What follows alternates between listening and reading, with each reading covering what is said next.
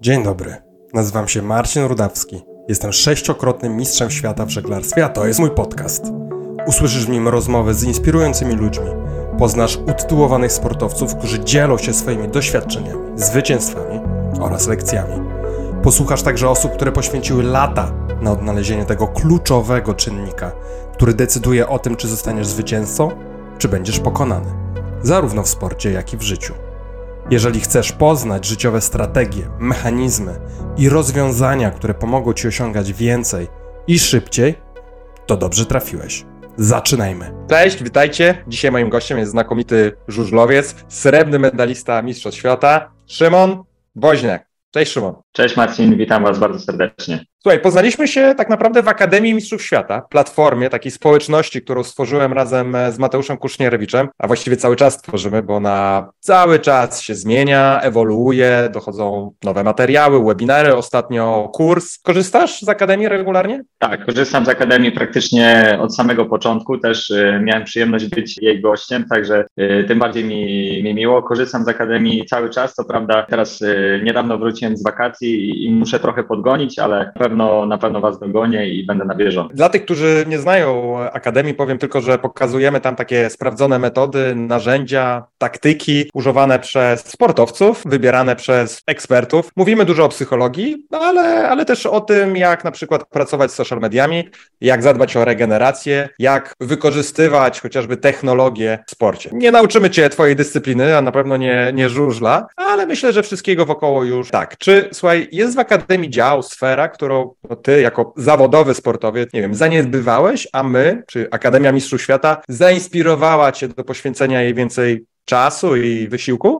tak naprawdę, prócz jakichś takich drobnych epizodów, nigdy nie współpracowałem z psychologiem sportowym, e, ale myślę, że e, śledzenie akademii e, i, i, te rozmowy właśnie z psychologami sportowymi, przede wszystkim taka rozmowa z panem Trelon, to była na pewno taka rozmowa, która no, mocno mnie zachęciła do tej współpracy, zasiała takie ziarno, które cały czas tam w głowie kiełkuje i, i myślę, że powoli, powoli zaczynam do takiej współpracy dojrzewać. No to super, to jeżeli, jeżeli jest tak jak mówisz, to się bardzo, bardzo cieszę cieszę. No, obaj dobrze wiemy, że głowa w sporcie pełni wielką rolę i, i nierzadko to ona decyduje o tym, czy jesteś zwycięzcą, czy przegranym. Dobra, długo moglibyśmy rozmawiać e, o Akademii. Przejdźmy już do tych tematów, dla których Ciebie dzisiaj zaprosiłem. Sezon żużlowy już się skończył, teraz masz czas na takie przegrupowanie sił, przygotowania do kolejnego. W ogóle jaki był ten e, sezon dla Ciebie, Szymon? Ten sezon był dla mnie dosyć dobry, raczej za, zapamiętam go jako e, jeden z tych pozytywnych, bo e, przede wszystkim bardzo dobrze zacząłem, a raczej byłem zawodnikiem, który biegiem sezonu rozkręca się mecz po meczu i raczej potrzebowałem zawsze chwili, żeby wejść na te swoje takie najwyższe obroty, wejść w tą swoją taką najwyższą formę. Ten sezon nie, ten sezon bardzo dobrze zacząłem. Przez kilka pierwszych kolejek utrzymywałem się w szóstce najlepszych zawodników y, PG Ekstraligi, która jest najsilniejszą ligą na świecie i uznawana jest tak naprawdę za taką żużlową y, Ligę Mistrzów, e, może, też może nie każdy wie, ale, ale polska liga, y, polska Ekstraliga jest najlepszą żużlową ligą świata. Także zacząłem dobrze, utrzymywałem się w czołówce. Potem zacząłem troszeczkę eksperymentować ze sprzętem, bo, bo wiedziałem, że na nowinka, która została wprowadzona prędzej czy później stanie się, nazwijmy tym wiodącym rozwiązaniem i musiałem poświęcić trochę czasu, żeby do tego nowego rozwiązania się zaadoptować, trochę to poznać, e, bo nasz sport jest no, w bardzo dużej mierze uzależniony od umiejętności regulowania sprzętu i dopasowania tego sprzętu do przeróżnych warunków e, torowych, pogodowych i tak dalej. No i poświęciłem kilka meczów, które poszły mi trochę słabiej, ale robiłem to po to, żeby na tą najważniejszą część sezonu, tą rundę playoff, być właśnie w jeszcze wyższej formie niż zacząłem sezon i poniekąd to mi się udało. Gdzieś tam po drodze jeszcze była kontuzja złamane y, trzy wyrostki poprzeczne kręgosłupa, ale udało mi się bardzo szybko z tego wylizać. Tak naprawdę chyba po czterech tygodniach już jechałem kolejny mecz. To akurat zawdzięczam no, jakiejś, nie boskiej, magicznej sile mojego fizjoterapeuty, osteopaty Konrada Wieczorka z Gorzowa Wielkopolskiego, który no po prostu zdziałał jakiś, jak, jak, jak, jakiś cud, że to się udało. Playoff, która się, która się zaczęła, skończyła się dla nas w ostatecznym rozrachunku srebrnym medalem drużynowych mistrzostw Polski. Tak naprawdę otarliśmy się o złoty medal w obliczu wielu kontuzji, problemów w niepełnym składzie. Taki sezon, e, jako Stal Gorzów odjechaliśmy taki sezon, który na pewno będzie zapamiętany przez wielu na długo, bo mieliśmy masę problemów kadrowych. Tak naprawdę każdy z nas prócz Barka z Marzlika miał kontuzję. Wypadł na jeden lub więcej meczy, a otarliśmy się o złoty medal. Także to była naprawdę no taka piękna sportowa historia, którą najbardziej właśnie lubię pisać, żeby pokazać, pokazywać właśnie, że niemożliwe nie istnieje. To prawda. I, i jeszcze jak sobie pomyślicie, że, że Szymon przejechał. Ile tygodni jeździłeś ze złamaną ręką, tak ze złamanym nadgarskiem, tak naprawdę? E, cały sezon. Cały sezon, od początku sezonu. To, to w ogóle cały brzmi... sezon 2021.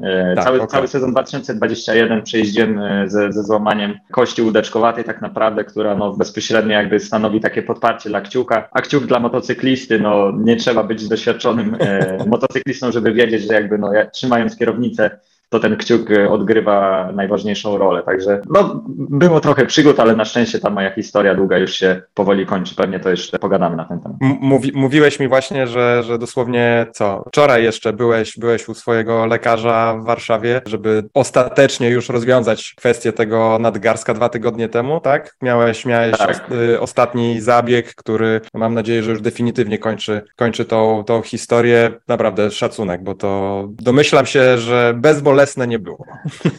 Nie było, bez, nie było bezbolesne, ale no już my jesteśmy troszeczkę do tego przyzwyczajeni. Każdy żużlowiec potrafi wsiadać na motocykl y, w momencie, kiedy, no nazwijmy to zwykły człowiek jeszcze by był na zwolnieniu lekarskim i nie szedłby do biurowej pracy. Także to już lekarze, którzy znają i współpracują z żużlowcami, kiedy y, przyjeżdżamy do nich z kontuzją. No i podstawowe pytanie y, jest kiedy? Kiedy? Doktorze, kiedy? A doktor mówi, no normalnie czy po żużlowemu? A no po żużlowemu. On mówi normalnie 8 tygodni po żużlowemu 4. O, bardzo dziękuję. I, I, możemy wyjść wtedy zadowoleni z gabinetu. Oni wiedzą, że cokolwiek by nie powiedzieli, to my zawsze ten czas dzielimy na pół. Oni w to nie wierzą, a my na ten motocykl siadamy i e, jednak ta adrenalina podczas jazdy jest tak duża, że potrafi zdziałać cuda i, i jestem tego najlepszym przykładem, że cały sezon przejeździłem ze złamaniem, już ta kość e, zaczęła częściowo wchodzić e, w martwicę, tak naprawdę gnić. Oczywiście ten ból się nasilał. No i, i po tym sezonie, e, kiedy jeździłem z tym złamaniem, skończyło się już częściowym właśnie przeszczepem tej kości biodra. E, doktor przeszczepił mi fragment kości do nadgarstka, skręcił na dwie śruby, powiedział pół roku nie robisz nic, ale to było po sezonie. Trzy dni tak naprawdę chyba przed pierwszym treningiem sezonu 2022 pojechałem do niego z tomografem, powiedział jest miesiąc za krótko, ale nie wiem jak to zrobiłeś, ok, możesz wsiadać, nie? No i wsiadłem i właśnie zacząłem bardzo dobry sezon, a teraz po tym sezonie to już była taka kosmetyczna operacja, po prostu okay. czyszczenie zwyrodnień, podcinanie tam niektórych fragmentów kości, które urosły troszeczkę e, za duże, nie w tą stronę co trzeba, ograniczały ruch, e, nadgarstka jeszcze bolały, a teraz już czuję, że nadgarstek działa jak przed wypadkiem dwa lata temu, także jestem przeszczęśliwy, że e, mój e, stary, dobry nadgarstek po dwóch latach wrócił do mnie. No to super, bardzo, bardzo się cieszę. Tak jak powiedziałeś, teraz jest ten czas na takie przegrupowanie sił. Twoja rola w zespole się zmieni, teraz odchodzi Bartek, zostaniesz liderem. Jak to będzie wyglądało, myślisz, w Stali? Stal była tak naprawdę oparta głównie na naszej czwórce i każdy się śmiał. Razem z Bartkiem Stal ma czterech liderów. Teraz tych liderów będziemy mieli, nazwijmy to niby trzech, ale dołącza do nas też e, Oskar Pfeiffer, młody zawodnik, który na pewno bardzo ambitnie podejdzie do, do tematu. To będzie jego pierwszy seniorski sezon w Ekstralidze, będzie chciał się sprawdzić, ale no na pewno w głównej mierze ta odpowiedzialność po odejściu Bartka spada na naszą trójkę, czyli Martin Paculik, Anders Thompson i, i ja i każdy z nas musi te 10-15% dodatkowo z siebie wykrzesać i też udowodnić, że stać nas na to, żeby być tymi liderami, który, którzy będą w stanie pociągnąć wynik w obliczu właśnie odejścia Bartka. I druga rzecz, która już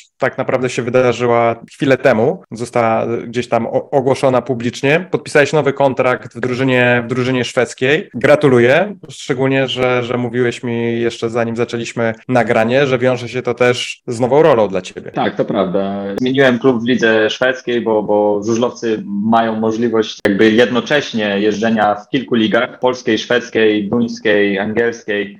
To już zależy kto jak się, kto jak się czuje na siłach, żeby to logistycznie dograć może takie kontrakty zawierać. Ja zazwyczaj startuję w lidze polskiej i szwedzkiej. W lidze szwedzkiej podpisałem kontrakt e, na przyszły sezon w klubie Indianerna Kumla, gdzie właśnie będę pełnił rolę kapitana drużyny. No co na pewno jest bardzo miłe, bo to znaczy, że, że tamtejsi działacze no, doceniają jakby mnie nie tylko jako e, sportowca zdobywającego punkty na torze, ale też jako ważne ogniwo drużyny w parku maszyn, które no, potrafi jakoś tam zmotywować czy, czy trochę stalić drużynę. To też na pewno ma swoją wartość. Super, bardzo, bardzo się cieszę. No to też taki kolejny etap w twojej, w twojej karierze. Życzę Ci, żeby ona cały czas się tak rozwijała. Jeszcze odnośnie jakby końca sezonu, bo ostatnio rozmawiałem e, z Marcinem Lewandowskim. On już od kilkunastu dobrych lat, jeszcze kiedy trenował, po sezonie zawsze robił sobie taki jakby obóz regeneracyjny. Terapia zimnem, ciepłem, różnego typu masaże, kąpiele w borowinie. Czy ty w tym okresie, teraz po sezonie, też robisz takie rzeczy, żeby się zregenerować w tym okresie, przed tym okresem przygotowawczym? Jak to wygląda u ciebie? Nie, nie, nie. Ja z takiego obozu regeneracyjnego nie korzystam, ale nie ma co tutaj ukrywać, że żużel jest totalnie odmienną dyscypliną sportu, aniżeli na przykład e, lekka atletyka, mhm. gdzie wszystko jest po prostu poukładane poukładane od A do Z. Ale z drugiej jest... strony, z drugiej strony umówmy się, że dobrze wiem o tym, że trenujesz bardzo dużo fizycznie, motorycznie. To nie jest tak, że, że tylko wsiadacie na motor i jeździcie tak. po torze. Zdecydowanie tak. Y, to, to nie chodzi o to, że my coś tutaj y, zaniedbujemy, ale oczywiście y,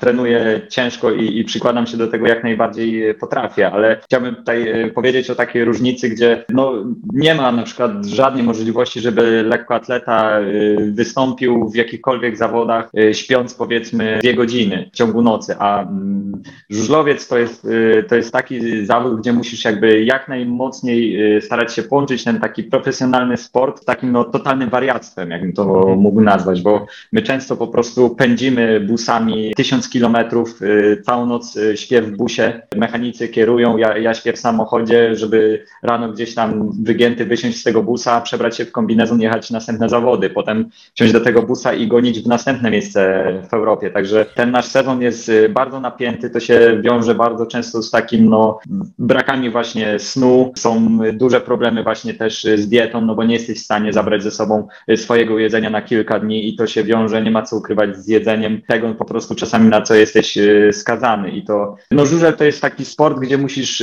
starać się połączyć właśnie ten taki profesjonalny sport, nazwijmy to właśnie tak jak lekkoatleta jest mhm. prowadzony, z takim totalnym wariactwem, które cię spotyka właśnie y, ze względu na napiętość twojego sezonu i tysiące kilometrów. Super. To spytam cię troszeczkę inaczej. To w takim razie ty, nawet w trakcie sezonu, chociaż mo może w przerwie między sezonami masz na to więcej czasu, z jakich narzędzi regeneracyjnych y, korzystasz? Co, co robisz, żeby no, być że tak powiem, lepiej wypoczęty, żeby twoje ciało było lepiej przygotowane do, do, do wysiłku, jaki mu później serwujesz? Na pewno uwielbiam saunę, to taką saunę saunę, czyli no najchętniej chodzę gdzieś tam y, y, do jeziorka czy do beczki w ogrodzie, Wtedy sałenka, też mam beczkę taką do składania w domu, także to jest y, na pewno mój taki numer, numer jeden i całą zimę mhm. Y, do sauny wchodzę dwa razy w tygodniu. Super.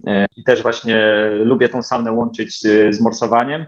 Teraz już też tylko czekam właśnie, żeby, żeby się ręka trochę wygoiła i, i zaczynam mój saunowy sezon, już nie mogę się doczekać. Także na pewno sauna, ale to bardziej, bardziej może zimą, żeby się też przygotować na te trudy takiego upalnego sezonu, bo my jesteśmy ubrani w te kombinezony, ochraniacze, kaski, często jest 35 stopni, my jeździmy w pełnym słońcu i, i to przygotowanie, do, przygotowanie organizmu do tego wysiłku związanego z samą temperaturą też uważam, że, że jest bardzo ważne i, i ta sauna bardzo mi w tym pomaga.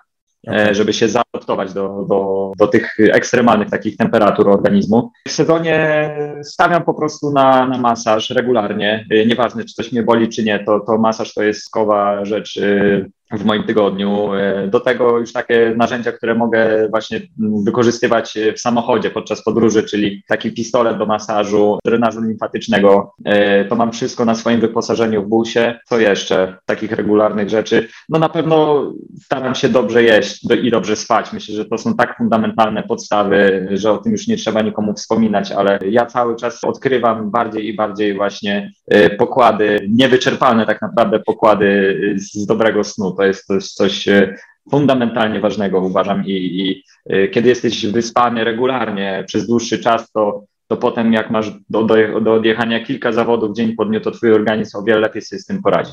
No tak, zgadzam się z tobą w 100%. Do tematu snu jeszcze na pewno wrócimy, bo to jest coś, co jest dla mnie osobiście bardzo, bardzo ważne. Y, wiesz co, chciałem cię spytać jeszcze o jedną rzecz, bo już z, z, zacząłeś o tym mówić, natomiast jestem ciekawy, jak to, jak to tak naprawdę do końca wygląda i myślę, że ci, którzy nas słuchają i oglądają, też będą zaciekawieni, bo specyfiką żużla jest to, że ty jesteś jakby zakontraktowany w zespole, to jest jedna rzecz, ale ty jesteś też jakby menadżerem swojego zespołu, prawda? To nie jest tak, że masz w klubie sobie mechaników, e, nie wiem, dietetyków, trenera od przygotowania fizycznego i tak dalej. Ty sam tym musisz sobie zarządzać, a tak naprawdę w klubie jesteś rozliczany tylko za wyniki, punkty, które e, regularnie dowozisz w zawodach. To prawda. Mniej więcej poprawnie powiedziałem, czy, czy, czy coś jak najbardziej, jak najbardziej tak, tak właśnie to wygląda. Juniorzy i adepci są traktowani troszeczkę inaczej. Oni jakby finansowo, nazwijmy to, są po prostu jakoś tam, tylko wynagradzana jest ich właśnie tam praca i zdobyte mhm. punkty, ale za to cały sprzęt i wszystko to, co, czego potrzebują jest jakby podstawione im pod nos, tak to powiedzmy. Ale kiedy już chce się wkroczyć na ten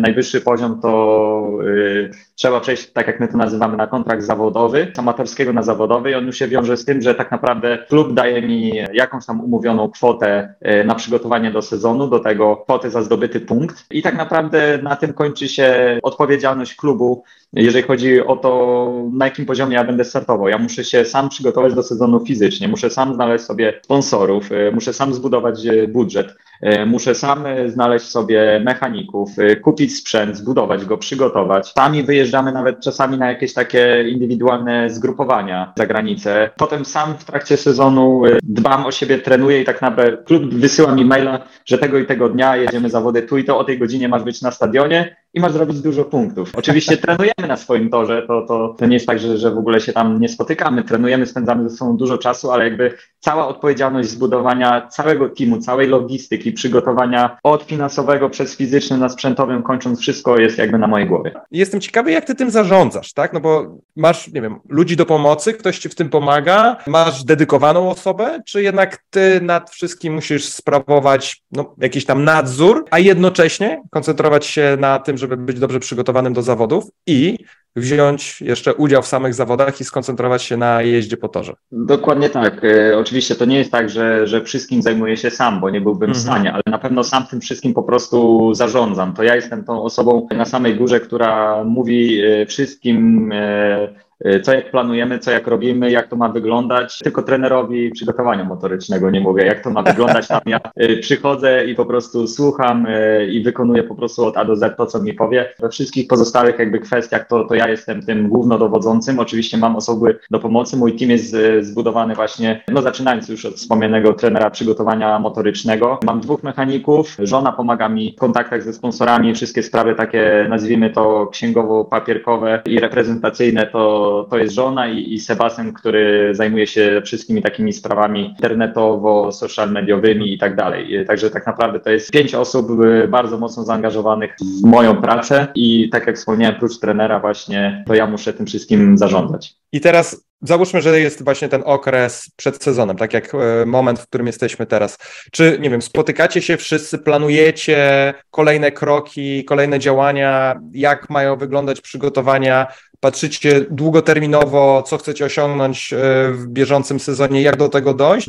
Jak, jak wygląda ten, ten taki właśnie, nazwijmy to, okresem planowania? No zakładam, że, że, że mniej więcej tak może wyglądać. Tak, tak to, tak to mniej więcej wygląda. Z żoną, wiadomo, spotykamy się często, ale, ale, ale mamy taki e, jeden dzień w tygodniu, gdzie idziemy sobie tam do miasta na obiad czy na drugie śniadanie i, i, nazywamy to takim e, spotkaniem e, typowo biznesowym, gdzie nie rozmawiamy o sprawach takich rodzinnych, tylko powiedzmy planujemy najbliższy tydzień, co trzeba zaplanować, z kim trzeba się spotkać, co trzeba zrobić, jakie mam tam, nazwijmy to, to też potrzeby względem właśnie tej, tej kwestii, którą żona się zajmuje. Z trenerem przygotowania motorycznego oczywiście też spotykamy się czasami tak nie na trening, tylko po prostu na kawę pogadać. Wtedy ustalamy plan, no w dużej mierze to było ostatnio uzależnione od mojego zdrowia, kiedy zaczynamy, no tak. co możemy robić, czego nie możemy. Teraz y, no już oboje nie możemy się doczekać, bo czeka nas pierwsza taka zima od dłuższego czasu, gdzie nic nas nie będzie musiało ograniczać. Tak naprawdę za 2-3 tygodnie y, będziemy mogli już zaczynać pełną parą. Z mechanikami widuje się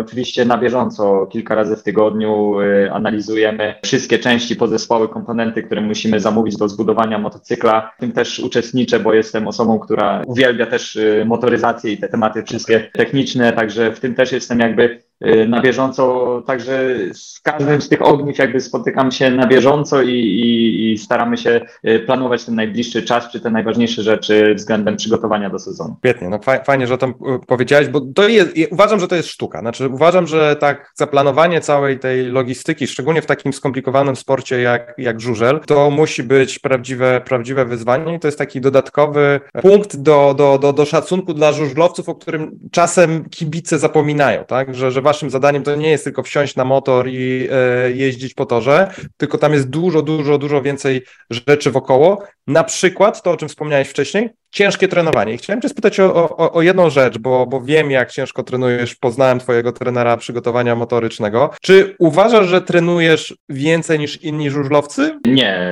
wręcz Nie. przeciwnie. I, I tu nawiążę właśnie do, do tej rozmowy z trenerem przygotowania motorycznego. Y, na pewno nie trenuję, ja, ja, nie trenuję mało, bo jak już zacznę trenować, to, to do samego sezonu trenuję codziennie, tylko w niedzielę mam wolne. Y, trenuję raz dziennie, prócz niedzieli, ale nie powiedziałbym, że ja trenuję więcej niż inni. Ja trenuję mniej, ale uważam, że na pewno w stosunku do, może nie do wszystkich, ale do, do, do, do, do jakiejś tam grupy żużlowców, dzięki mojej współpracy z trenerem przygotowania motorycznego trenuję mądrze. Trenuję powiedzmy godzinę, półtorej godziny codziennie, także to nie są jakieś tam jednostki zbliżające się do treningu pływaków czy kolarzy, no, tak, którzy tak. trenują dwa razy dziennie po x godzin. Także ja trenuję powiedzmy dwa, trenuję raz dziennie półtorej godziny, ale mój, z mojego treningu trener przygotowania motorycznego potrafi Y, wyciągnąć ten krem de la creme. I każda minuta tego treningu jest przez niego zaplanowana, przemyślana i to jest właśnie ta sztuka trenera przygotowania motorycznego, żeby wyciągnął z mojego organizmu jak najwięcej, jak najmniejszym y, wydatkiem y, mojej energii, bo ja zimą muszę tą energię zbierać, bo przez cały sezon będę z tego źródła tej energii czerpał i, i już pod koniec sezonu naprawdę tam już będę szedł na, na rezerwie i to jest właśnie ta, ten, ten cały zamysł, żeby trener przygotowania motorycznego poznał człowieka, jak ma trenować, żeby osiągnąć e, to, co on chce osiągnąć, poznał dyscyplinę, czego moja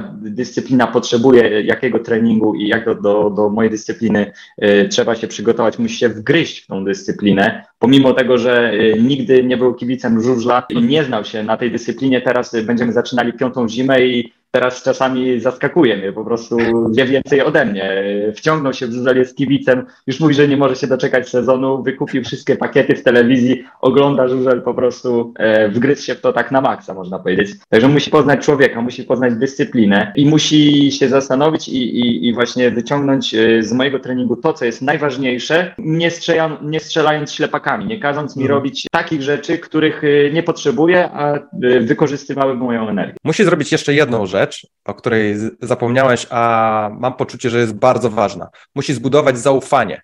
Musi zbudować Dobra. Zaufanie do ciebie, żebyś ty właśnie przychodząc na trening był w stanie jakby oddać całego siebie z pełnym zaangażowaniem w każdą minutę treningu. Jak, e, jak, jak, jak twój trener zbudował, czy zdobył twój, twój e, szacunek do tego stopnia, że właśnie jesteś w stanie mu bezkrytycznie zaufać? Podkreślam to słowo bezkrytycznie, bo nawet mówiąc o swoim zespole, otoczeniu, ludźmi, którzy, którzy są w twojej drużynie i ci pomagają, to powiedzieli, że to jest jeden z nielicz, jedna z nielicznych osób, której naprawdę nie musisz patrzeć na ręce, nie musisz kontrolować, nie musisz w żaden sposób nadzorować, masz do niej pełne zaufanie, robisz dokładnie to, co ona powie. Dokładnie tak i nie ukrywam, że nasze początki, nie powiem, że były trudne, ale były dla mnie dziwne, bo na przykład przychodziłem na trening, jakby mając bagaż doświadczenia, y, trenując z wieloma trenerami, którzy po prostu, no jak, jak się nie wyczołgiwałeś z sali, to, to znaczy, że trening nie był zrobiony. Ja byłem zawsze przygotowany i zawsze miałem zakorzenione to, że po prostu każdy trening musi pójść na maksa, na każdym treningu muszę dać z siebie wszystko, muszę po prostu padnę na ziemię, to znaczy, że trening był dobrze zrobiony. I najlepiej jeszcze zrobić to dwa razy dziennie. I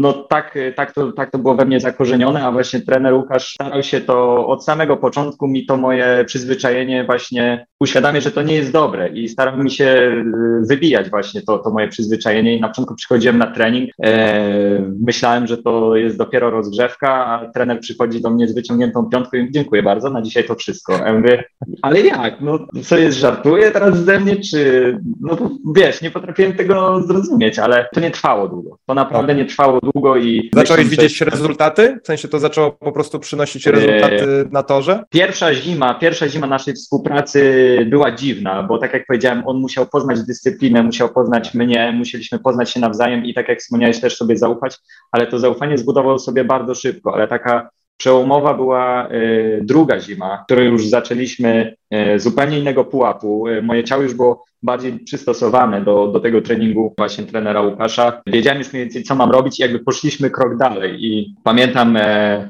e, gdzie na początku naszej współpracy trener chciał sprawdzić, jak tam wygląda moja siła i robiliśmy przysiad ze sztangą. Nie pamiętam, ale chyba no tam 50, 60, 70, 80 kg. Jak mi założył 80 kg, zglebowało mnie E, coś mi szarpnęło mi w plecach, kurde, musiałem sobie zrobić tydzień przerwy, bo coś tam sobie naciągnąłem, no już czułem, że to było po prostu, sobie myślałem, ja pierdzielę, to już było za dużo, no nie, e, ja nie dam rady tego zrobić, Aha. po czym e, w drugiej zimie mój rekord przysiadu ze sztangą 140 kg, przy wadze 62 kg, myślę, że tutaj już nie można było mówić o jakimś braku zaufania, czy czekaniu na efekty współpracy. Chyba już teraz nie pamiętam, chyba 135 w przysiadzie i 140 w martwym ciągu. I, i, i, i to szliśmy po prostu takim, takim tempem. E, robiliśmy trening siły maksymalnej dwa razy w tygodniu i każdy trening szliśmy 5 kg w górę. To było coś niesamowitego, ale to, to, to, to był cały proces, to było, to było budowane, ja byłem do tego przygotowywany. Oczywiście najpierw e, trening hipertroficzny, przygotowanie na budowanie tych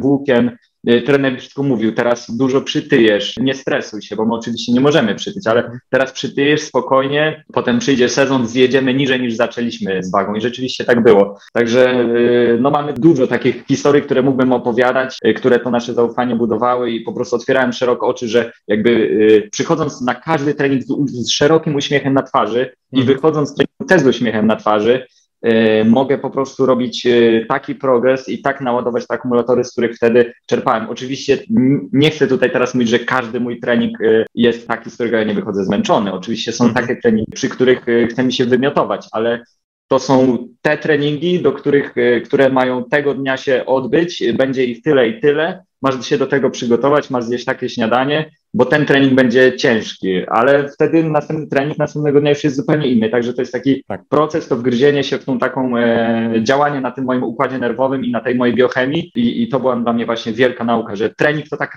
to tak naprawdę nie jest przerobiona robota, to jest mhm. praca na moim układzie nerwowym i na moim układzie biochemicznym. I to mi otworzyło bardzo szeroko oczy. Tak, no i dzięki temu miałeś właśnie efekty, tak? Że się okazało, że tak jak ładnie powiedziałeś, mądry trening ma dużo większą wagę niż trening ilościowy, bo po prostu zamęczamy swój, swój organizm i zwyczajnie nie jest to efektywne. Po prostu jest Dokładnie. to w pewnym momencie stratą czasu. Słuchaj, czy to, że właśnie aż tak dobrze czujesz się fizycznie, szczególnie przez te ostatnie lata, kiedy ten progres twojej chociażby siły rósł w, w takim tempie. Czy to buduje twoją taką pewność siebie na torze? Czy to buduje twoją pewność siebie jako żużlowca? Oj, zdecydowanie, zdecydowanie. I myślę, że to jest e, jedna z tych rzeczy, która jakby mnie przyhamowała przed wcześniejszym rozpoczęciem współpracy z psychologiem sportowym, bo zaczynając właśnie trenować z, z trenerem Łukaszem i widząc te, te progresy i, i czując e, samemu swój organizm, gdzie, gdzie mhm. ja naprawdę czułem się jak taki pies na smyczy i, i takie no niemożliwe tak naprawdę dla mnie nie istnieje, jak, jak wejdziemy w ten dobry tryb. Uświadomiłem sobie, że mimo wszystko no, najlepszym psychologiem jest e, dobry, mądry i zrównoważony trening i, i ta moja pewność siebie na pewno E, w dużym, dużym stopniu e, urosła. Na pewno też jestem osobą, e, która nie ma takich problemów, gdzie, gdzie nie wiem, boję się jeździć po kontuzji, czy czuję, że jakoś tam stres mnie zjada. Myślę, że nie ma takich problemów, które czasami sportowcy mają i wtedy na pewno ta współpraca z psychologiem jest niezbędna, ale u mnie ta, ta, ta pewność siebie tego, osiągnięta tym dobrym treningiem na pewno odgrała wielką rolę również w mojej głowie. Jeżeli podejmę współpracę z psychologiem sportowym, to tylko po to, żeby być e, lepszym, ale nie żeby jakoś tam radzić sobie z jakimiś swoimi słabościami. Wiesz, psycholog sportowy to, to nie jest tylko praca nad pewnością siebie. Głównie jest, szczególnie u, u, u młodych zawodników, ale jest wiele narzędzi psychologii sportu, które, które gdzieś ci tam mogą skrócić drogę e, dochodzenia do mistrzostwa. Chciałem Cię spytać o taki epizod, no, fragment twojej, twojej kariery, lata 18, 19, 20, bo przygotowując się do naszej, do naszej rozmowy, bardzo mnie, to, bardzo mnie to zaciekawiło, bo miałeś sezon 2019, to był drugi sezon e, w Stali, w Stali Gorzów. Jeden z twoich lepszych w karierze, tam chyba średnio biegowo miałeś 1,95, czyli naprawdę, naprawdę wysoko. I potem wchodzisz w sezon 2020. Sezon, w którym zdobyłeś wicemistrzostwo świata. Zaczynasz ten sezon słabo, po prostu słabo. Zdobywasz ledwo, już nie pamiętam, chyba 18 punktów e, w czterech pierwszych meczach. Zostajesz odsunięty wręcz od pierwszego składu. Przez parę kolejek startujesz, wracasz dopiero w 12 kolejce. Powiesz nam, co wtedy się wydarzyło, jak to, jak to przebiegało i dlaczego tak się zadziało? Tak, to był e, taki e, no, dosyć ważny moment w, w mojej karierze i, i, to wszystko było mocno związane z takimi sprawami sprzętowymi, bo ten sprzęt w naszym sporcie jest naprawdę bardzo ważny i no to tacy bardziej powiedzmy kibice będąc w temacie interesują się takim, takim backstage'em i wiedzą, e, co, co może z czego wynikać, ale ten przełom właśnie e, roku 18, 19, 20 to, to jest właśnie początek tej historii, gdzie taki mój wieloletni tuner, czyli pan, który przygotował moje e, silniki, Jan Anderson ze Szwecji, przeszedł po prostu na emeryturę. Obiecał żonie, że do, do, do, do tego wieku będzie pracował, potem już skończy i, i, ostat, i, i dzień jego urodzin był ostatnim dniem pracy. I byliśmy, stała grupa jego zawodników próbowała się do tego przygotować, bo oczywiście wiedzieliśmy, że tak się stanie i że on przestanie te silniki nam przygotowywać, ale no, wiedzieć to nie znaczy dobrze się przygotować. No, myśleliśmy, że się dobrze przygotowaliśmy, ale większość z jego zawodników miała właśnie wtedy jakiś kryzys y, w swojej karierze. No i ja też zacząłem po prostu szukać y, nowych rozwiązań, zacząłem szukać nowego tunera, zacząłem szukać nowego, nowego kierunku, y, komu mógłbym powierzyć to zaufanie, komu mógłbym powierzyć swoje silniki. Potem jeszcze trzeba było te silniki, tych silników się nauczyć, wypracować sobie jakieś tam takie sprawdzone nasze rozwiązania, regulacje. To jest bardzo skomplikowany temat, e, taki już czysto techniczny. Nie będę nawet próbował się w to zagłębiać, bo, bo to, to, to nie tędy droga, ale jest to naprawdę temat, któremu trzeba poświęcić bardzo dużo pracy, uwagi i to jest proces, który trwa. Tego nie da się zrobić w dwa tygodnie.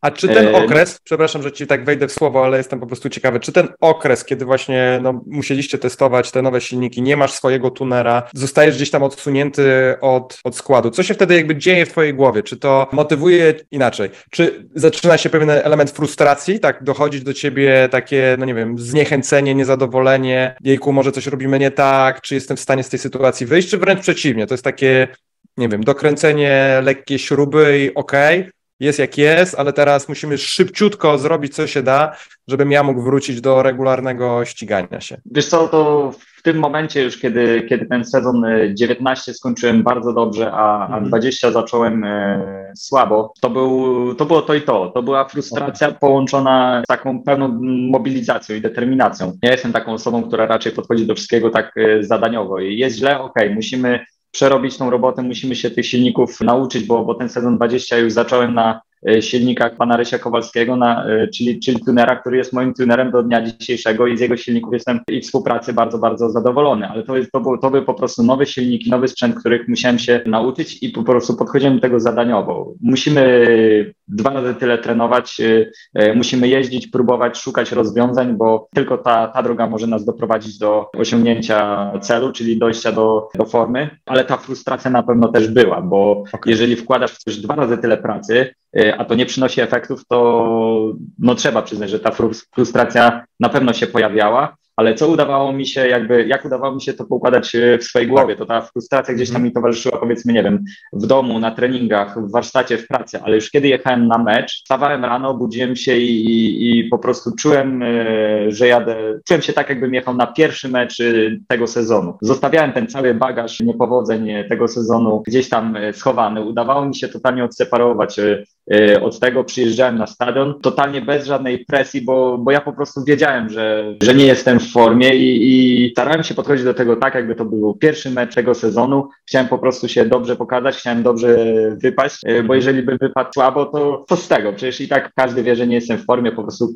Szymon pojechał kolejny słaby mecz, nie jest w formie, e, to tyle, ale ja to, to zostawiałem za sobą podchodziłem do każdego meczu jak do tego e, pierwszego i to przełamanie nastąpiło. Pamiętam na meczu we Wrocławiu, na, na, na wyjeździe pojechałem bardzo dobry mecz, gdzie tam e, w wyścigach nominowanych tak naprawdę, no głównie dzięki mojej, nazwijmy to nadprogramowej formie, e, mając na myśli wtedy, wtedy ten moment sezonu. Pojechałem super wyścig, pokonałem trzykrotnego mistrza świata, zdobyłem dużo punktów tego dnia, wygraliśmy mecz na wyjeździe we Wrocławiu, to było naprawdę świetne. Następnego dnia indywidualne Mistrzostwa Polski. Na pewno nie byłem w gronie faworytów stawiany, bo, bo jednak no, ta forma moja była słaba. Stanąłem na brązowym stopniu podium, zdobyłem trzecie miejsce i gdzieś tam złoty medal był w moim zasięgu, także nastąpiło to przełamanie i od tego i od tamtego momentu no zacząłem po prostu kosić wszystko, mecz za meczem, liga, polska liga szwedzka, zawody indywidualne, naprawdę wszedłem na takie, takie obroty, można powiedzieć z, z największych problemów y, w moim życiu, y, wszedłem na najwyższy poziom sportowy w moim życiu, co zauważył trener właśnie y, reprezentacji, trener, trener Marek Cieślak, w trakcie sezonu powołał mnie do kadry, nominując mnie właśnie do występu w, w Speedway of Nations w Mistrzostwach Świata Park, gdzie z Bartkiem Zdarzykiem zdobyliśmy srebrny medal. Niesamowita historia, taka na, naprawdę inspirująca. Mam nadzieję, Te każdego, kto... Płaciłem, e, w ostatnim wyścigu tych zawodów miałem właśnie wypadek, nie z mojej winy, gdzie właśnie złamałem tą kość łódeczkowatą i na Mistrzostwach Świata? Właśnie, Właśnie na tych zawodach, tak, dokładnie. Właśnie w ostatnim wyścigu tam jechaliśmy w strasznym deszczu, tam były y, bardzo trudne warunki pogodowe. Zawodnik przede mną nie opanował motocykla, przewrócił się, jechałem od razu za nim, przeleciałem przez kierownicę, właśnie łamiąc tą, tą kość. Także no, historia tego sezonu 2020 jest naprawdę dla mnie taka wyjątkowa. No, to jest świetna historia, tak jak powiedziałem. Naprawdę prawdziwa taka inspiracja też jakby nie tylko dla kibiców żużla, żużla prawda, dla, dla wszystkich innych, że można mieć gdzieś tam ten gorszy moment i taką pewną, nie wiem, determinację determinacją, konsekwentną pracą, z zapominaniem też tego, co było wcześniej, bo na to zwróciłeś uwagę, tak, że każdy kolejny start to był punkt zero, nieważne co było wcześniej, E, jadę na zawody z czystą kartą i Dokładnie. to pom pomogło ci, czy pozwoliło przełamać ten, ten taki, no, nie chcę powiedzieć opór, ale taki, taki, nie wiem, problem, czy niemoc, który się gdzieś tam tak, stworzył, tak. taką niemoc, która, która e, powstała poprzez, poprzez te problemy e, techniczne. Czy z perspektywy już dzisiaj czasu jesteś w stanie, nie wiem, powiedzieć, co jeszcze zaważyło o tym, że, byłeś tak zdeterminowany i, i ta historia się tak potoczyła, że mimo naprawdę słabego początku sezonu okazało się, że zdobywasz w tym samym roku srebrny medal Mistrzostw Świata? Na pewno wiara, nieskończona wiara, że ja jestem w stanie sobie z tym, e, z tym problemem poradzić. E, wiara to po pierwsze, e, determinacja to po drugie, bo ja się w ani jednym momencie tego sezonu nie poddałem, tylko wręcz przeciwnie, naprawdę bardzo ciężko pracowałem, żeby ten problem, ten problem zażegnać, a masz w sobie wiarę i determinację, to te dwie składowe dodają ci właśnie tej pewności siebie tego, mhm. tego, że jak już na te zawody jedziesz, to wiesz, że słuchaj, ostatni tydzień pojechałem tyle i tyle treningu, przerobiłem tyle pracy, w końcu to się musi skończyć i ja w to wierzę. I ja te zawody zaczynam e, tak naprawdę nie myśląc o tym, co, co było, tylko wiedząc, że jestem do tych zawodów najlepiej przygotowany, jak to było możliwe. I to mi dawało taki tlen, wiesz, to mi dawało taki tlen, gdzie ja właśnie nie zaczynałem zawodów z taką głową, tylko maksymalnie skoncentrowany i, i z wiarą w to, że ja mogę te zawody pojechać dobrze i w końcu ten moment nastąpił. No super, cieszę się bardzo, że to, że to dodałeś. Ta wiara faktycznie, tak jak o tym opowiadasz, była naprawdę kluczowa. A co cię, że tak powiem, mo motywuje do tej jeszcze cięższej pracy, do tego całego ciągłego rozwoju, który jakby w twojej dyscyplinie to już w ogóle jest konieczny, tak? No bo technologia się zmienia, pewnie przepisy się zmieniają, no ja nie znam aż tak bardzo tak. E, żużla, więc cały czas coś można ulepszać. I co, co, co cię motywuje do tego, żeby e, to tak cały czas robić, żeby ten progres cały czas budować? Marzenia, chyba, chyba najbardziej marzenia. I tak jak, jak byłem małym chłopakiem, kiedy miałem 7 lat, najpierw marzyłem, żeby mieć licencję, potem jak miałem licencję mini żużlową, to, to marzyłem, żeby gdzieś tam stanąć na podium y, Mistrzostw Polski w mini żużlu, co, co mi się udało, zostałem indywidualnym mistrzem Polski, wtedy Wtedy marzyłem, żeby zostać e, już młodzieżowym indywidualnym mistrzem Polski na, na klasycznym żużlu. I to po paru latach też mi się udało. I potem zacząłem marzyć, żeby zostać indywidualnym mistrzem Polski seniorów. I to udało mi się trzy lata później. No i tak sobie, ja lubię sobie marzyć i te marzenia mnie napędzają i, i to, że takiego chłopaka z małej miejscowości, w którego nikt nie wierzy, bo ja nigdy nie miałem jakiegoś wielkiego talentu, e, nie wyglądałem na motocyklu jakoś wyjątkowo dobrze, tylko po prostu ciężką pracą, tymi marzeniami i wiarą w to, że mogę to osiągnąć. Udaje mi się krok po kroku jakieś te marzenia moje realizować i to mnie, to mnie napędza. To mnie napędza, że, że mam przy sobie na pewno dobrych ludzi. Mam to szczęście, że spotykam na swojej drodze dobrych ludzi, którzy mnie wspierają, wierzą we mnie i, i to mnie nakręca. Moje marzenia, wiara innych ludzi we mnie i to, że właśnie są przy mnie, mnie wspierają, to, to daje mi właśnie motywację. No, nic dodać, nic ująć, bo powiedziałeś po prostu idealnie. Marzenia poparte ciężką pracą i wiara w to, że jestem w stanie tego dokonać, to jest naprawdę mieszanka wybuchowa, która pomaga ci rozwijać i osiągać ciągle sukcesy. Ale zakładam, że musi ci się zdarzać tak, że masz jakiś gorszy, e, gorszy dzień, e, być może pobolewa cię ciało, e, trochę już mówi, że, że jestem zmęczony. Co robisz wtedy? Jak wtedy wyciągasz z siebie jeszcze, jeszcze więcej i zmuszasz siebie na przykład do, do wzięcia udziału, nie wiem, w kolejnym treningu, w kolejnym zgrupowaniu, pakujesz się, jedziesz na kolejne zawody? No, wtedy wyciągam moją e, tajną broń, a moją tajną bronią są e, czteroletnie bliźniaczki. biorę, biorę pudełko klocków Lego, czy tam e, jęgę, domino, jakieś takie, takie rzeczy. Idę do nich do pokoju i mówię, dziewczynki, pobudujemy z klocków? No pewnie, tata, zbudujemy wieżę. No i, i wiesz, i, i wszystko, wszystko zaczyna się od nowa. Uśmiech na ustach jest jakby no, już silniejszy od nas i, i, i ta głowa zaczyna wtedy odpoczywać Y, wraca na dobre tory, jak ja to mówię, stroję radio na nowo. To jest mój taki, no moja tajna broń w domu, kiedy, kiedy mam jakiś tam gorszy moment y, zmęczenia czy zwątpienia, to y, wtedy właśnie żona i, i dzieci zawsze pomogą. No, fantastyczne. Słuchaj, a jeszcze e, muszę Cię dopytać o, o, o kwestie, że tak powiem, przedstartowe, bo wyobrażam sobie, że macie jako żużlowcy, szczególnie, że funkcjonujecie na bardzo wysokim takim poziomie wys wysokich emocji, dużej, dużej adrenaliny. Masz jakieś rytuały, które po pozwalają ci wejść nie chcę powiedzieć, że od razu w taki stan flow, ale w taki, taki, wiesz, stan, gdzie dokładnie wiesz, co się będzie działo po kolei i do momentu, aż podniesie się taśma, wszystko jest poukładane? Masz takie rutyny? Tak, tak, tak. Taki mój dzień meczowy tak naprawdę zaczyna się i, i taki rytuał i rutyna zaczyna się 4 godziny przed startem do pierwszego wyścigu przepraszam, startem do pierwszego wyścigu i, i 4 godziny przed startem do wyścigu to jest moment, kiedy kończę jeść obiad. Jak kończę jeść obiad, to, to wtedy wiem, że po obiedzie, po obiedzie obowiązkowo e, robię sobie drzemkę, ale naprawdę moje ciało, nie wiem jak to potrafi zrobić, ale czasami po prostu 5 minut poleżę sobie podskoczę na łóżku i aha, okej, okay, wiem, że to wiem, że to już chodzi o taki zresetowanie układu tak. nerwowego. Wtedy czuję się tak, jakbym wstał rano i, i, i, jestem gotowy do działania. Wtedy zazwyczaj już dojeżdżamy na stadion, spakowujemy sprzęt, ja gdzieś tam y, spojrzę sobie na, na tor, jak jest przygotowany. Wtedy lubię sobie samemu w busie usiąść e, z moim zeszytem, z notatkami, moimi zapiskami mhm. technicznymi właśnie odnośnie regulacji motocykla. Zaczynam sobie powoli gdzieś to tam w głowie układać. Potem idę do, do parku maszyn, przygotowuję mój sprzęt. E, rozmawiam z mechanikami. Wtedy mamy taką klubową, e, teamową rozgrzewkę, e, rozgrzewamy się wszyscy razem już wtedy obowiązkowy jakby punkcik y, w mojej rutynie przedstartowej, już wtedy jak ja się rozgrzewam, to kawka w busie się parzy, po rozgrzewce obowiązkowo y, dobra, mocna, taka przedmeczowa, jak ja to mówię, kawa, idziemy z całą drużyną na obchód toru, badamy, badamy tą nawierzchnię, ja sobie wtedy piję kawkę, rozmawiam z mechanikami, to jest taki mój ostatni moment, taki jeszcze nazwijmy to relaksu, takiego już przed mhm. samym meczem i wtedy już y, prosto z, z toru ustalam z mechanikami, jak, jak regulujemy motocykl, cykle, jaki mamy plan, y, na czym wyjeżdżamy, jak to, jak to ustawiamy. Ja idę się przebierać w kombinezon, robię sobie jeszcze taką moją y, dogrzewkę i zaczynamy mecz. Jadę do prezentacji, wracam, zakładam kask i, i siadam na motocykl. I tak Masz... wygląda każdy, każdy mój start.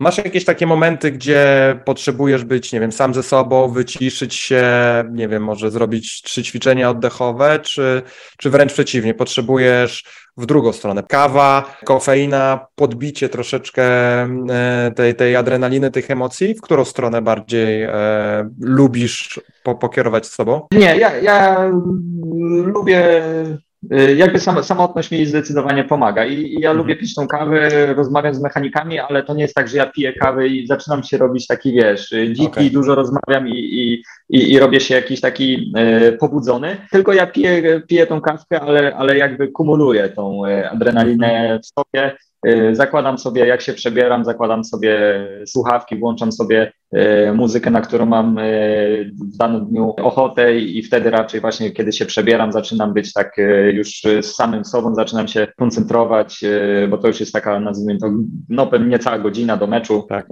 To jest już, już, już to, to, już jest taki czas dla mnie i, i taką, zaczynam już wtedy budować tą koncentrację.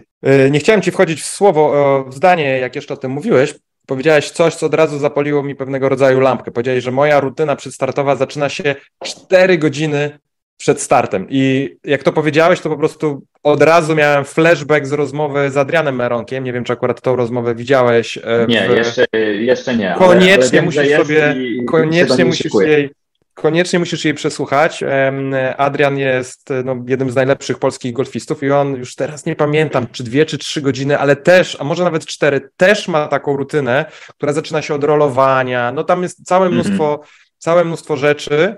I co ciekawe, on jest tak przywiązany do tej rutyny, że wyobraź sobie, że e, w trakcie, nie wiem czy ostatnich, ale tych zawodów, o których on opowiadał jako ostatnich, e, chyba w Szwajcarii, zaczął padać deszcz przerwali zawody, musieli zejść wszyscy, w ogóle burza przyszła, więc wszyscy musieli zejść e, z pola golfowego i jak prognoza mówiła o tym, że okej, okay, jest szansa na to, że wznowimy, e, wznowimy turniej, to on musiał całą rutynę rozpocząć od początku. On potrzebował Aha. kilku godzin, żeby móc z powrotem wrócić na pole golfowe i, i, i móc funkcjonować na swoim najwyższym poziomie. Tak bardzo był przywiązany, czy jest przywiązany cały czas do, do, do tych swoich rutyn. Ja też osobiście uważam, że to jest absolutny klucz do tego, żeby w powtarzalny sposób móc funkcjonować na najwyższych obrotach i na najwyższym poziomie w sporcie. I zdecydowanie się z tym zgadzam, ale trzeba zostawić w swojej głowie taką furtkę, że słuchaj, dobrze jak tą rutynę uda ci się zrobić, ale akurat w naszym sporcie też bywa tak, że nie wszystko uda ci się zaplanować y, co do minuty, bo też może zawody mogą być y, opóźnione, bo, bo warunki torowe jeszcze nie pozwalają na wyjazd, bo szykujemy tor po deszczu, mhm. czy to właśnie deszcz przyjdzie w trakcie zawodów, one muszą być przerwane i my też na to musimy być przygotowani, że czasami zjesz ten obiad 4 godziny przed, ale okaże się, że zjadłeś go 6 godzin przed, a już wtedy przed zawodami masz sanie, trzeba coś tam zjeść, wiesz, zawsze staram się do tego podchodzić tak, że ta rutyna nie jest obowiązkowa. Fajnie, jak okay. ona jest, ale jak jej nie ma, to, to też jest dobrze. Też jestem w stanie się dobrze przygotować, jestem w stanie się skoncentrować. I jak czasami zjem obiad trzy godziny przed albo mhm. sześć, y, to jestem w stanie sobie z tym wszystkim y, poradzić y, i nigdy nie traktuję tego tak, że jak nie ma rutyny, to nie ma dobrego meczu, bo, bo myślę, no tak, że tak, tak. to też jest niedobre. No oczywiście, to, to, to może prowadzić naprawdę do, do właśnie no wręcz takich problemów, tak, z performowaniem, z, z, z wynikami gdzieś tam później, w, szczególnie w sportach, gdzie te okoliczności przyrody na przykład mają duży wpływ na to, kiedy i jak tak. zawody się rozpoczynają. W żeglarstwie na przykład, tak, że nie wiem, zmienia się kierunek wiatru albo wiatru przez jakiś czas nie ma i co z tego, że start był zaplanowany na 11.30, ale z kolei ja Miałem też e, kilka takich działań, czynności, tak, taką rutynę przed samym startem, czyli nawet jak było tak, nie wiem, 10 minut, 5 minut do startu, to ja robiłem kolejne rzeczy powtarzalne, mimo że jakby no, gdzieś tam ta wcześniejsza część, to co było w porcie, było już nie takie, jakbym sobie tego wymarzył, takie właśnie to, o czym ty powiedziałeś, tak, że jednak okoliczności płynęły na to, że nie mogliśmy punkt po punkcie przejść tego, co zwykle robiliśmy, ale te ostatnie czynności przed samym startem jednak u mnie były jak najbardziej powtarzalne. Właśnie po to, żeby tak mentalnie wrócić do, do, do ścigania się, nawet jak musieliśmy, nie wiem, godzinę czekać na wodzie, na wiatr. A to się zgadza, to już e, nazwijmy to e, minuta przed wyjazdem e, mhm. na tor w moim wykonaniu zawsze wygląda tak samo. I, ale to już jest taka rutyna, nazwijmy to stricte związana właśnie z wyjazdem na tor i, i te powtarzalność tych ruchów, ta pamięć mieściowa, to już jest jakby oczywiście niezależnie od tego, jakie są warunki, to, to staram się, żeby to zawsze wyglądało tak samo. Szymon, bardzo Ci dziękuję za tą rozmowę. Zbliżamy się już e, do końca. Mam jeszcze ostatnie pytanie o sen, o którym już trochę wspomniałeś. Dla mnie temat mega ważny i pytam o to każdego gościa. Taka moja prywata przy okazji tego podcastu. Przez kilka lat ja osobiście miałem naprawdę poważne problemy ze snem. Nie umiałem się wysypiać. Budziłem się w nocy. Dzisiaj jest już naprawdę znacznie, znacznie lepiej. E, pewnie pracę magisterską z tego tematu mógłbym napisać, ale gdzieś tam dalej poszukuję rozwiązań, taktyk, nie wiem, rutyn, które stosują inni, aby e, samemu poprawić się w tym aspekcie. Jak ty podchodzisz do tematu snu? Jak ważne on dla ciebie, to już powiedziałeś, ale czy masz jakieś przyzwyczajenia, strategie, rutyny, które pomagają ci się lepiej wysypiać i dzięki temu regenerować? Na pewno wszędzie, gdzie tylko mogę, zabieram ze sobą swoją poduszkę i to jest e, rzecz, o której wspomniał w Akademii chyba Mateusz. Mi się wydaje, że Mateusz o tym mówił. Mateusz o tym mówił, a, a rozmawiał chyba na ten temat z, z Michałem Kwiatkowskim, który mówił, że nawet jego zespół y, zabiera y, y, materac, do którego nie A, kola, kolarze to może u materacy to tam w ogóle nie ma. Ma może, może teraz już po, codziennie w innym hotelu. może, może to nie był Michał Kwiatkowski, może to, to był Rafał Majka, to jeszcze było. Rafał Majka, przepraszam, tak, rzeczywiście, to był Rafał Majka. Także ja na pewno też w domu mam poduszkę, w busie mam taką samą poduszkę, jak śpię na promie, zabieram sobie tą poduszkę z busa, gdzie tylko mogę, zabieram swoją poduszkę, to jest dla mnie klucz. Na pewno stopery w uszach to też jest coś, co pomaga się odciąć, kiedy na przykład całą noc muszę spędzić w busie, w podróży, nie stojąc, tylko mhm. kiedy ten rzeczywiście podróżuje, to, to stopery w uszach to jest na pewno coś, co, co pomaga mi się odciąć i wyciszyć. Często jestem w takiej sytuacji i raczej nie mam problemu ze snem, ale Yy, największy problem ze snem mam wtedy, kiedy wracam po meczu do domu, na przykład z mhm. Gorzowa, gdzie podczas meczu jestem bardzo pobudzony. Tak naprawdę potrzebuję wielu, wielu godzin, żeby się wyciszyć i, i zasnąć. Wracam do domu, jest godzina powiedzmy trzecia nad ranem. Bardzo późno kładę się do łóżka, latem już za chwilę robi się jasno, a ja muszę, a ja nie mogę zasnąć, męczę się, to to takim moim sposobem od jakiegoś czasu jest głupi, prozaiczny kubek ciepłego mleka. Słuchajcie, o, ciekawe. naprawdę nie wiem, może tylko działa na mnie, niech ktoś spróbuje, może niech dacie znać, ale w momentach, kiedy męczę się, nie mogę zasnąć, a jak grzeję sobie duży kubek takiego gorącego, cieplutkiego mleka, powoli sobie to mleko, siadam sobie na blacie w kuchni, piję sobie ten kubek mleka, no działa, no na mnie działa. Do, spróbować.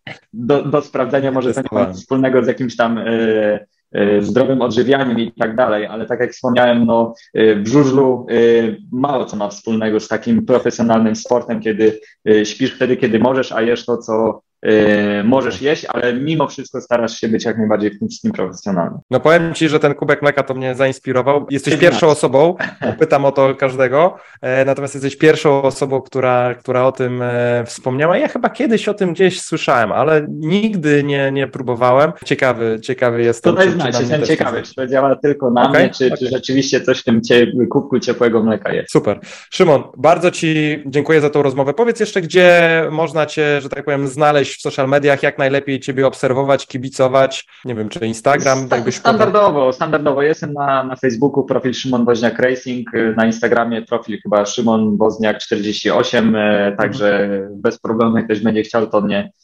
odnajdzie teraz może w tych social mediach trochę tak e, spokojniej, może trochę bardziej prywatnie, ale jak już będziemy się zbliżali do, do, do początku sezonu, to, to będziemy się z powrotem rozkręcali. Kiedy start sezonu? Początek kwietnia, pierwsze mecze ligowe, ale no zgodnie z planem, jak zdrowie pozwoli, to już e, pod koniec lutego wyjazd do Włoch na, na taki prywatny trening, dwutygodniowy obóz taki motocrossowy. Motocross jest też takim naszym łącznikiem pomiędzy salą a, a torem żużlowym. Także no liczę, że, że w drugiej połowie lutego już y, motocykl, chyba że pogoda pozwoli w Polsce, to, to już się nie mogę doczekać. Dzięki. Szymon, bardzo Ci dziękuję.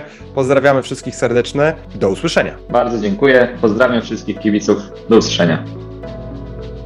Dziękuję Ci za wysłuchanie tego odcinka podcastu. To wiele dla mnie znaczy. Jeżeli przyniósł Ci on wartość lub zwyczajnie miło spędziłeś czas, prośba o ocenienie i napisanie krótkiej recenzji w aplikacji, której używasz do słuchania podcastu. Z góry bardzo dziękuję i do usłyszenia. Cześć.